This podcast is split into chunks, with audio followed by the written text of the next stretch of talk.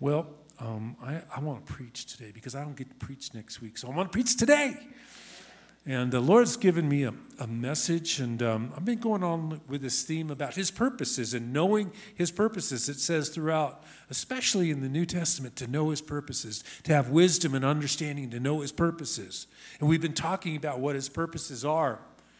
And today, I just, you know, it's kind of like I mentioned before, it's hard for me to come up with catchy titles. So, um, this today is a marriage made in heaven. So, I'm going to talk about my marriage to Millie. It was made in heaven. Although we didn't know it for all of 45 years, did we? For all those 45 years. But no, that's, we're not going to be talking about our marriage. We're going to be talking about something even more glorious than our marriage. But and, and along with that, the kingdom and its purposes. So, in, um, if you would turn to John 18, um, verse 37, and then we're going to be reading from 2 Samuel 7. So this is this is Passion Week. This is Yeshua before Pontius Pilate. All the accusations were being brought against Yeshua. So Pilate says, Pilate therefore said to him, So you are a king?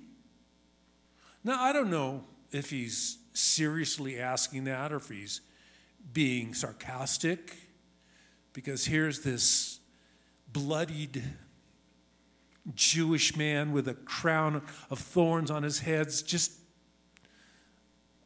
oozing blood all over his body. And here's Pilate saying, So you are a king? Yeshua answered him.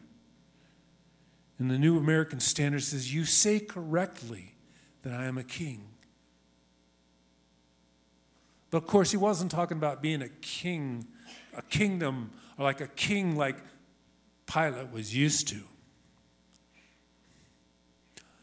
A king from another kingdom. Turn to 2 Samuel chapter 7, verse, I'm going to start in verse 11. Since the day that I commanded judges to be over my people Israel, so I will give you rest from all your enemies. Does that sound good? Give you rest from all your enemies. Speaking to David. Moreover, Adonai declares to you that Adonai will make a house for you. When your days are done and you sleep with your fathers, I will raise up your seed, and you will come forth from who will come forth from you after you, and I will establish his kingdom, and he will build a house for my name, and I will establish his royal throne forever. I will be a father to him, and he will be a son to me.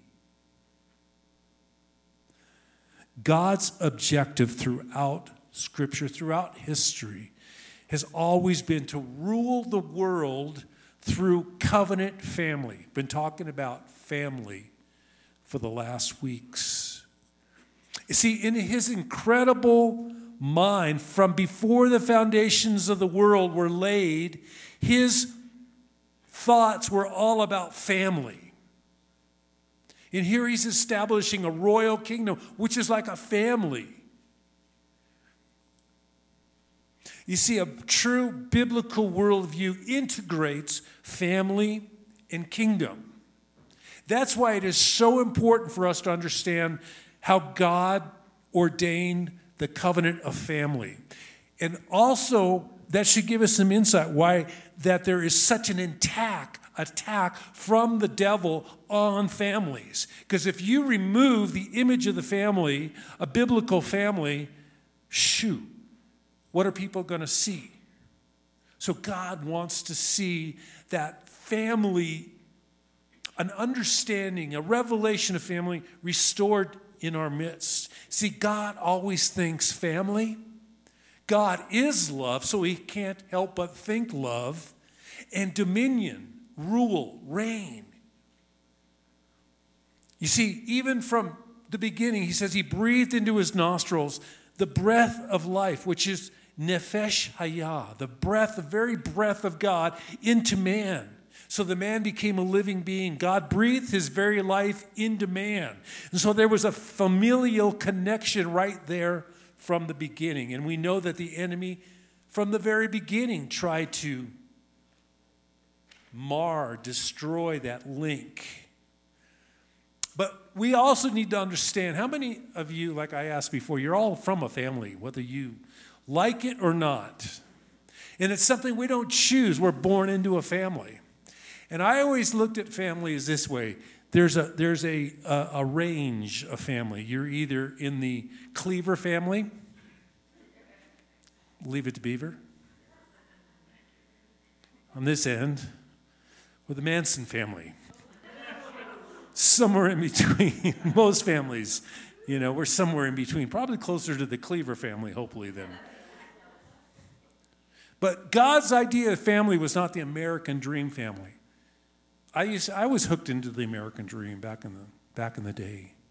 And I remember God speaking to me very clearly and says, You've become a slave to the American dream. Because I was, you know, the American dream is basically that mom and dad, which is, that's God ordained, 2.5 kids. I don't know what the 0.5 kid look like, but 2.5 kids, two cats and a dog, and a white picket fence there's a Crosby, Stills, Nash and song, Young song somewhere in there.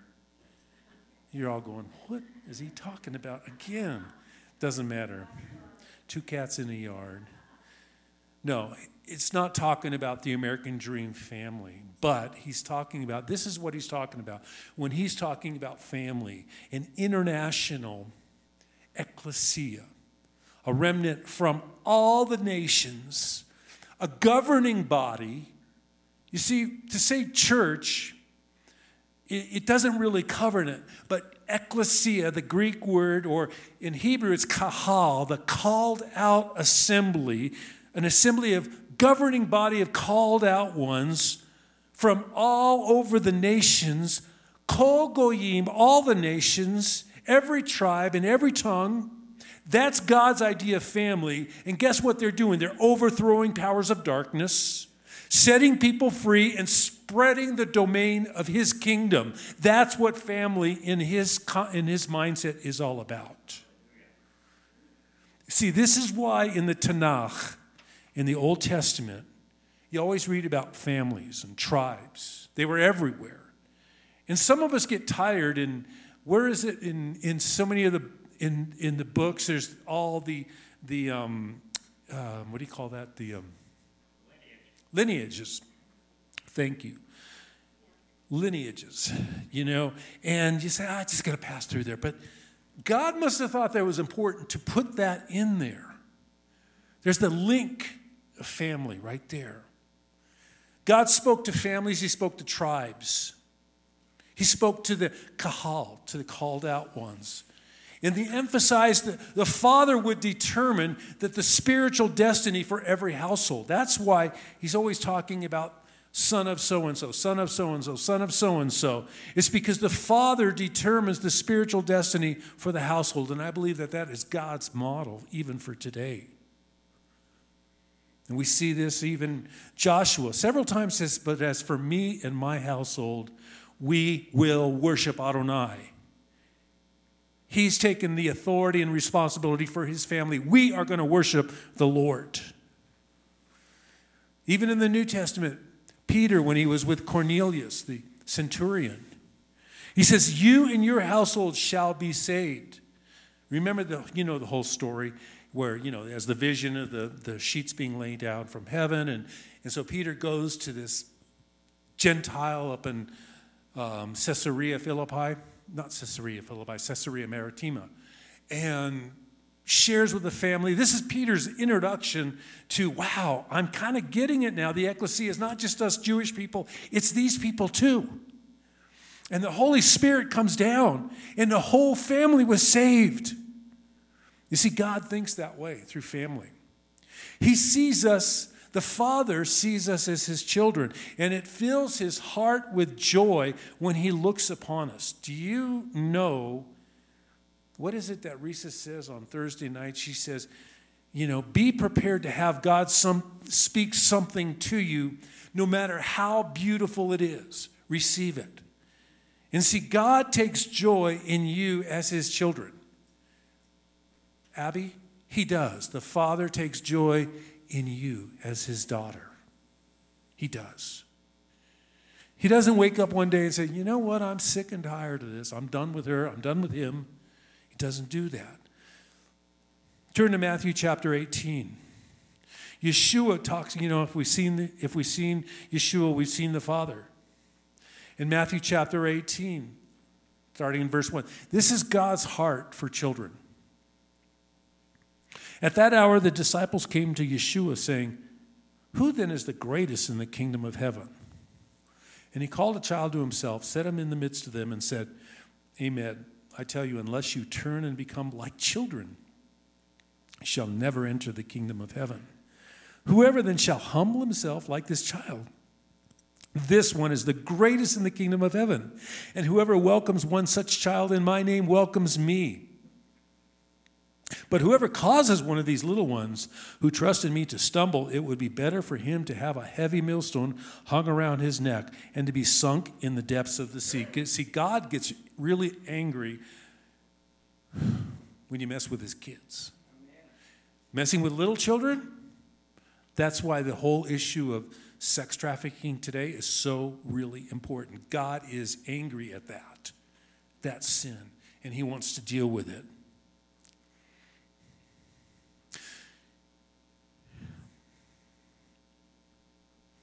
Verse 7 Woe to the world because of snares, for snares must come, but woe to the man through whom the, the, the world's, through whom um, the snares must come, but woe to the man through whom the snares come. And verses 10 and 11 See that you do not despise one of these little ones, for I tell you that their angels in heaven continually see the face of my Father in heaven. Whoa, that's powerful. So God has a special thing for his children. And you know what? If we just, he sees us as those little children sitting on Yeshua's lap. And you know what? As little children loved by God, we also cause nightmares for the devil we need to know that we have the ability to cause nightmares for the devil. In Psalm 8 3, it says, Out of the mouths of babes and toddlers, you establish power because of your enemies to silence the foe and the avenger. You can cause nightmares for the devil because you're his child. 2 Samuel 22, verse 40. You girded me with strength for battle.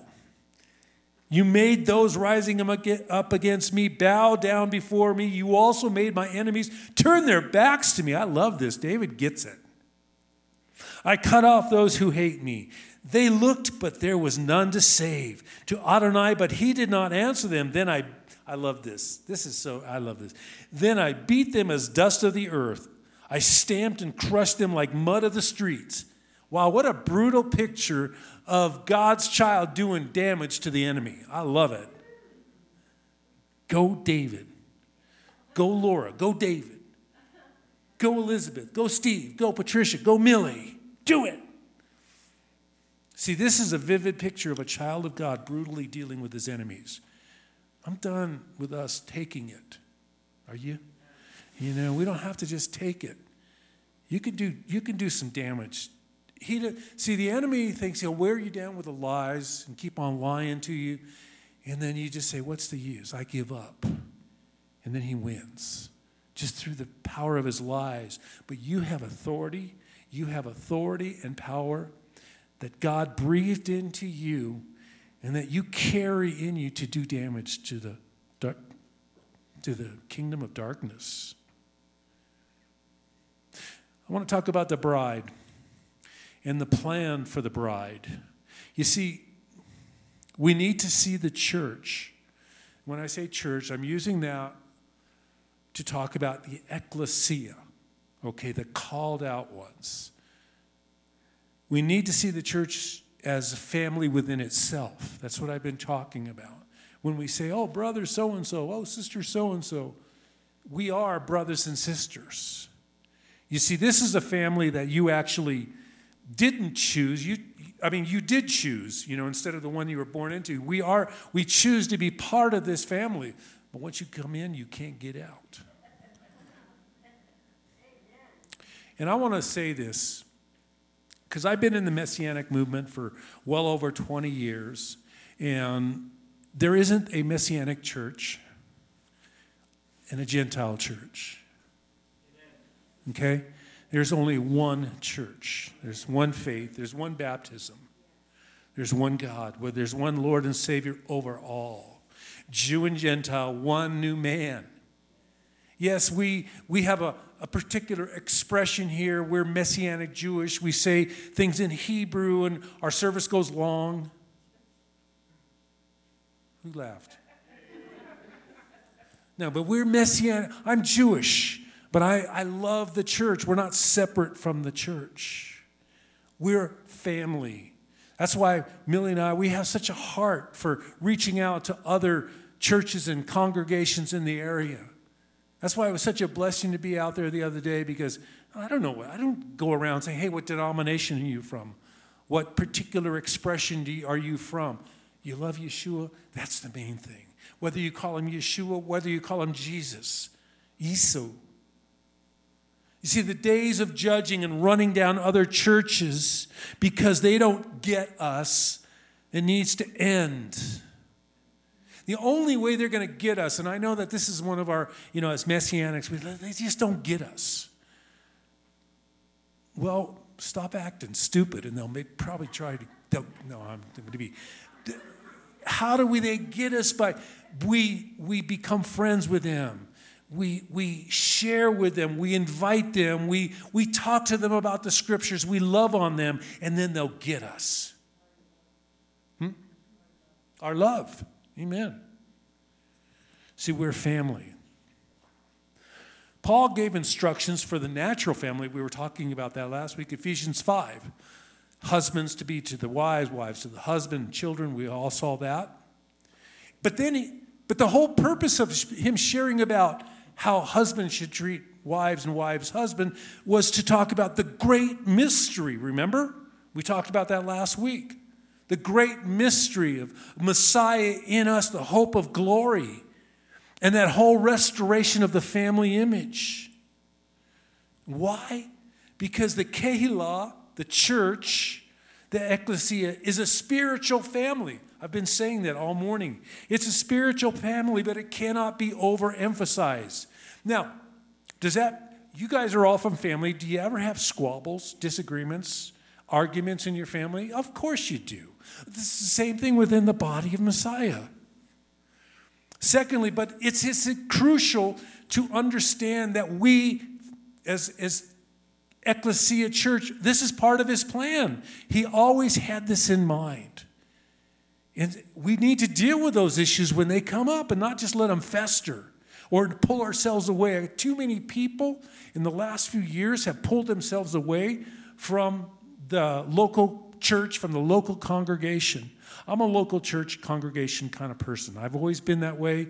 There's times when I feel like pulling myself away, you know, like I'm done with them. But you know what? This is what God has called us. You can't pull yourself out of your natural family, you have to deal with those things. I want to read a quote.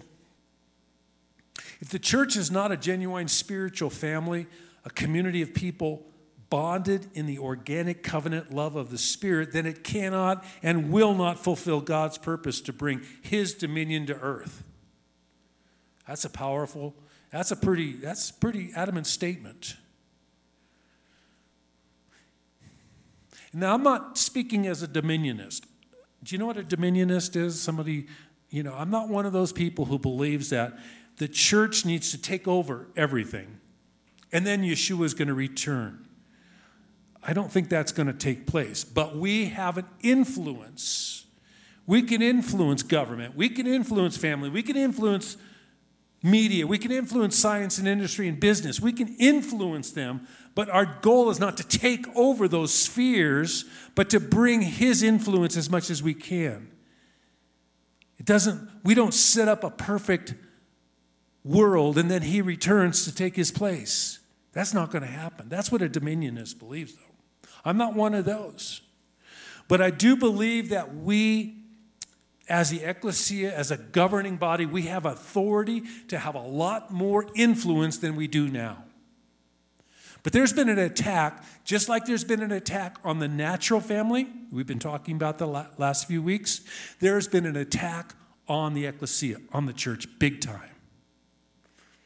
And it's been increased in the last year, even. We've seen leaders falling into immorality, and it's caused, see, when, when a leader who's well known falls into immorality or falls or goes off the deep end, see, that causes distrust for people. People say, I don't want to go to church because that happened then. They just like, I don't want to go there. And we've seen, you know, a few years back that remember the, the child abuse scandal in the Catholic Church. People would say, Why do I want to go to that church? Look what they do. They're all, they do that. And we, even in the last year, there's been inaccurate prophetic pronouncements. And you know, as I shared a few weeks ago, church attendance for the first time in the history of the United States has dropped below 50% of the population. There's been an attack on the church, just like there has been an attack on the family, because the devil wants to take away the identity of who you are. Just like he wants to strip the identity of the father from the family. We were talking about African American families last week, how the father is not there in the families. Free rein for the devil to run in, in, in all these families, but not just that, not just the African American family, it's in all of our families. You take the father out, you take that identity image out. So, why do you think the enemy wants to go after the fathers? He wants to go after the whole family. Paul warns us to examine ourselves as talking about communion in 1 Corinthians chapter 11, preparing for communion. He says we need to examine ourselves before we partake of this communion with the Lord. If you got an issue with a brother or a sister, you got to deal with it. And God has given us an incredible way to deal with it. You extend forgiveness and you receive forgiveness. You forgive people. 1 Corinthians 11 29, the New American Standard says, For he who eats and drinks, eats and drinks judgment to himself if he does not judge the body rightly. And see, you, you wonder why there's sickness and why there's death and why there's apathy in the church is because we've judged each other too much, and God says, stop doing that. Forgive one another. Take of his meal, the Yeshua's table, in a right way. See, we have to have a revelation of his purpose for his bride, and we are his bride. Let me read some scriptures, and I got to move on here. Ephesians chapter 1, starting in verse 17. We read these, we've read these verses before, but they're so powerful. That the God of our Lord Yeshua the Messiah, our glorious Father, may give you spiritual wisdom and revelation in knowing Him. I pray that the eyes of your heart may be enlightened, so that you may know what is the hope of His calling, what is the riches of His glorious inheritance in the Kedoshim the holy ones, and what is his exceeding great power towards us who keep trusting him in keeping with the working of his mighty strength. Verse 21. You got to get this in our kishkas. He is far above any ruler, authority, power, leader. And every name that is named, not only in the Olam Hazeh, the present age, but also in the Olam Haba, the age to come. God placed all things, this I want, I want us to get this. God placed all things under Messiah's feet and appointed him as head over all things for his community. That's you and me, which is his body, the fullness of him who fills all in all. You see, we have to have a revelation of his, we have to have his wisdom in knowing him, first of all knowing Him. Secondly, to know the hope of His calling. What is the hope of His calling? Is that He will redeem all things. And thirdly, to know His power and to use it for His purposes. God has equipped us with the Ruach HaKodesh living inside of us. We have all the power and authority we need. We need to start using it for His purposes to know that he has more power than any other earthly or spiritual being that ever was or ever will be. He's bigger and greater than anything. And all things are under his feet. Do you believe that? All things are under his feet. And he has done that for us, and we are filled to overflowing with him. Yeah, sure, we're living in an earth suit, and it's got limitations. But his spirit in us knows no limitations. We were talking this morning about we want to see miracles happen. We are desperate to see more miracles happen. How many have seen a miracle before? Okay, I want us to see miracles on a regular basis as we go after Him. But also, you know what? I think they're initiated when we step out and we pray for somebody or we speak words over somebody. God says, Yes. He, he said, Hineni. She said, Hineni. I'm, look what I'm going to do.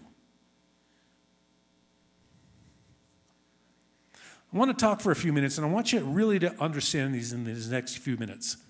There is a trifold or a threefold function within the tri- Trinity or the triune being of God, within the relationship of the Father, Yeshua, and the Ruach HaKodesh. There is a function within that that we need to understand. They are a gift to each other. They are a gift to each other from each other. Each member of the triune God, and this is so important for us to understand this, so please follow with me. Each member of the triune God blesses the other in specific ways. So we're talking about family, but let's look at the original divine family of the Father and the Son and the Holy Spirit. See, the Son and the Holy Spirit, the Ruach HaKodesh, they give the church to the Father as a household of children. So the role of Yeshua and the Ruach HaKodesh is to present to the Father a household of children. That's us. By the work of Yeshua, going to the cross, his blood being shed, taking all of our sin upon himself, and reconnecting, reconciling us to the Father and then, of course, the work of the Holy Spirit in us to keep that work going within us. We present it to the Father as loving and thankful children. That's awesome. And then the Father and the Holy Spirit give the church to the Son as a bride. So that's the gift from the Father and the Ruach to give the church, you and I, to the Son, Yeshua, as a bride. We're presented to him as a spotless bride. And then the Son, Yeshua, and the Father give, and this is so cool, give the church to the Holy Spirit as a temple, as a human temple. You see how that works? See how that works? They bless one another, and we're part of that.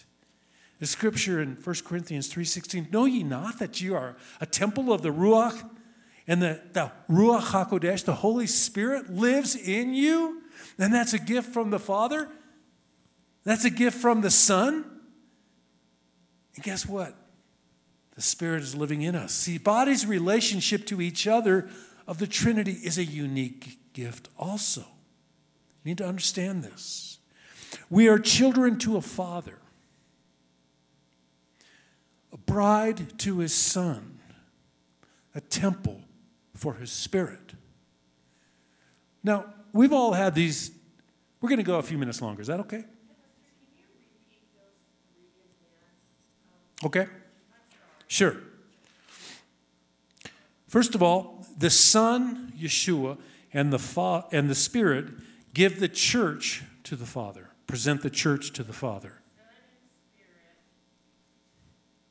Son and Spirit present the church to the Father as children. The Father and the Spirit give the church to the Son as a bride.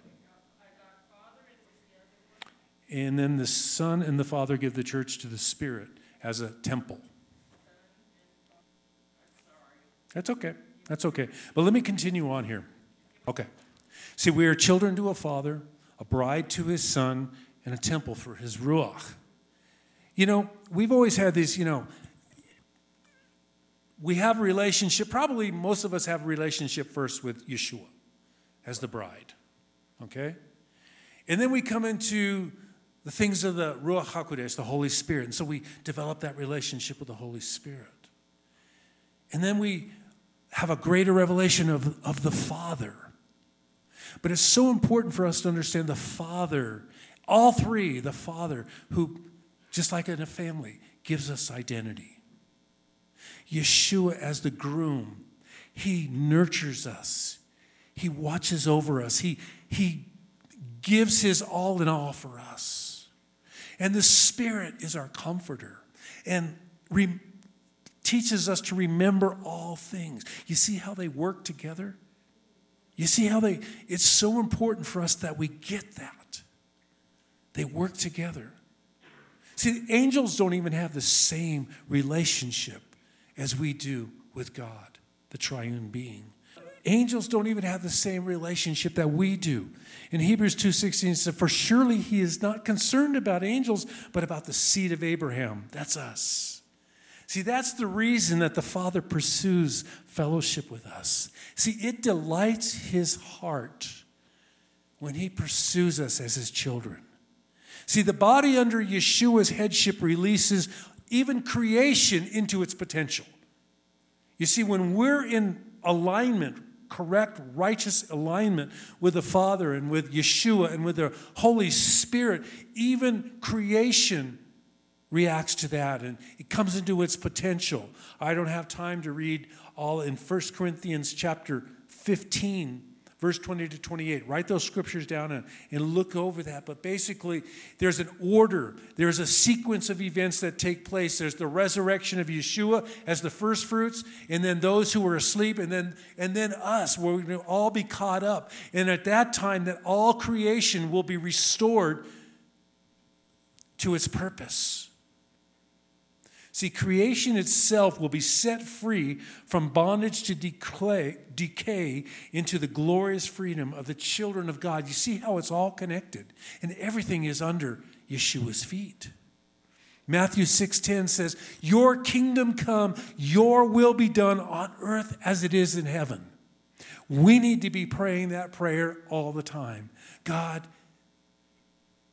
your kingdom come as it is in heaven so be it here on earth. And we need to know that we are a part of that. So I want to bring things to a conclusion now. So, worship team, come on up. Ephesians chapter 3, verse 10 says, The purpose, the purpose of all this is that through Messiah's community, that's us, the multifaceted wisdom of God might be made known to the rulers and authorities in the heavenly places. You see, we as his community, his body, not only need to be proclaiming boldly God's ways, His ways and His wisdom, we need to be walking in them ourselves. We boldly proclaim, but we also walk in His ways. Sometimes we do the boldly proclaiming and walk in our own ways. And God says, No, you walk in ways of wisdom, you walk in ways of righteousness. And then we have authority. You see, that the maturity of the church is a pivot point for his return.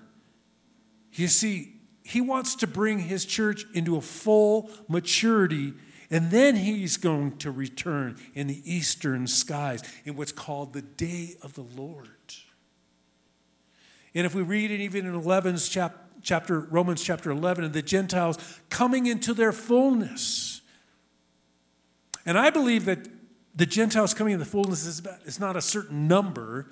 It is a maturity where they, and they also will recognize God's love for the Jewish people. And that Israel and the Jewish people are all part of God's covenant purposes for the end days. We shared this a couple of weeks ago. One of his purposes is that all Israel will be saved. Saved. Hebrews 11, I mean Romans 11, 26. See, Yeshua came to earth to seek and save potentially powerful people. He didn't come to seek and save the lost just so that we can go to heaven, but to take back territory that has been ceded to the enemy, to tear down strongholds, to break off bondages on people. That's what he's called us to do as a community of believers. It's not just to have great fellowship together. We all love to have fellowship together, but it's to do biz- kingdom business, to tear down strongholds. Let him do his work in and through you. And guess what? In the end, there's going to be a glorious wedding between a spotless bride and his groom. Hallelujah. And this is going to be a global wedding. You know, we're not talking about a Bill and Melinda Gates kind of wedding. Hallelujah. We're talking about a glorious wedding, and it's going to be an international. There's going to be incredible foods there. I think, you know, when I think of, you know, traveling, I love to eat. I love different foods. It's, that's going to be part of it, man, but it's just going to be this, and everybody who is part of the community, we're all going to see one another. Instead of judging one another, we're going to just walk in this glory. And get, at that point, at that time, all sin, all rebellion, all war, and all pain, and all tragedy, and all death is going to end. Hallelujah. But we're in that process right now, so don't give up. Don't you stand with me. Don't give up hope. Don't give up hope. You're all part of his last days plans.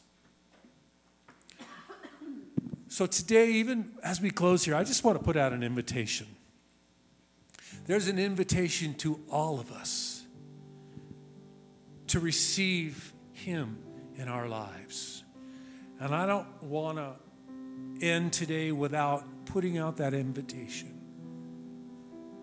If there's somebody here, you know what? You may have been in congregation for a long time, gone to churches, said a prayer here and there, but today the Lord just wants, there's just something about, He's putting out an invitation to come to Him.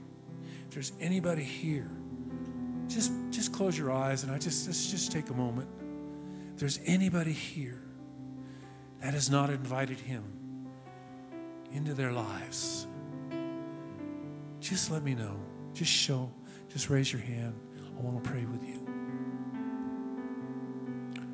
Hallelujah. The invitation is out there. Hallelujah. Thank you, Lord, that every one of us has invited you, has invited you to be part of our lives, Lord. But I also said there's an urgency of the times that we're in today. There's an urgency. The urgency of the times demand that we inspect our lives. We ask the, the Ruach HaKodesh to, to look into our hearts. If Yeshua is to come today, are we ready? Are we ready to be taken up by Him. It's a day of decision. So, Father, in the name of Yeshua, we give you permission through your Ruach HaKodesh, your Holy Spirit, to work in us.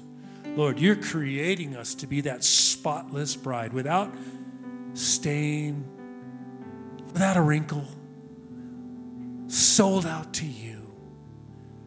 And Lord, Father, we just say, here we are as your loving children. Lord, you've given us your identity, your very DNA in us. You've given us a name. And we thank you, Ruach HaKodesh, Holy Spirit, that you're living inside of us. You are living inside of us. And Father, I pray that we would walk and live with the understanding that this is a temple for your presence. And Lord, we will not allow things into this temple that you forbid. And yet we invite those things from your kingdom into our lives. Those are the things that we want in this temple. So, Father, in the name of Yeshua, I thank you that the Spirit is living in us. I pray for that anointing, Father, when we said earlier, Hineni, here am I. Lord, that each and every one of us will walk boldly into the tasks that you've given us to do. In Yeshua's name, amen. Amen.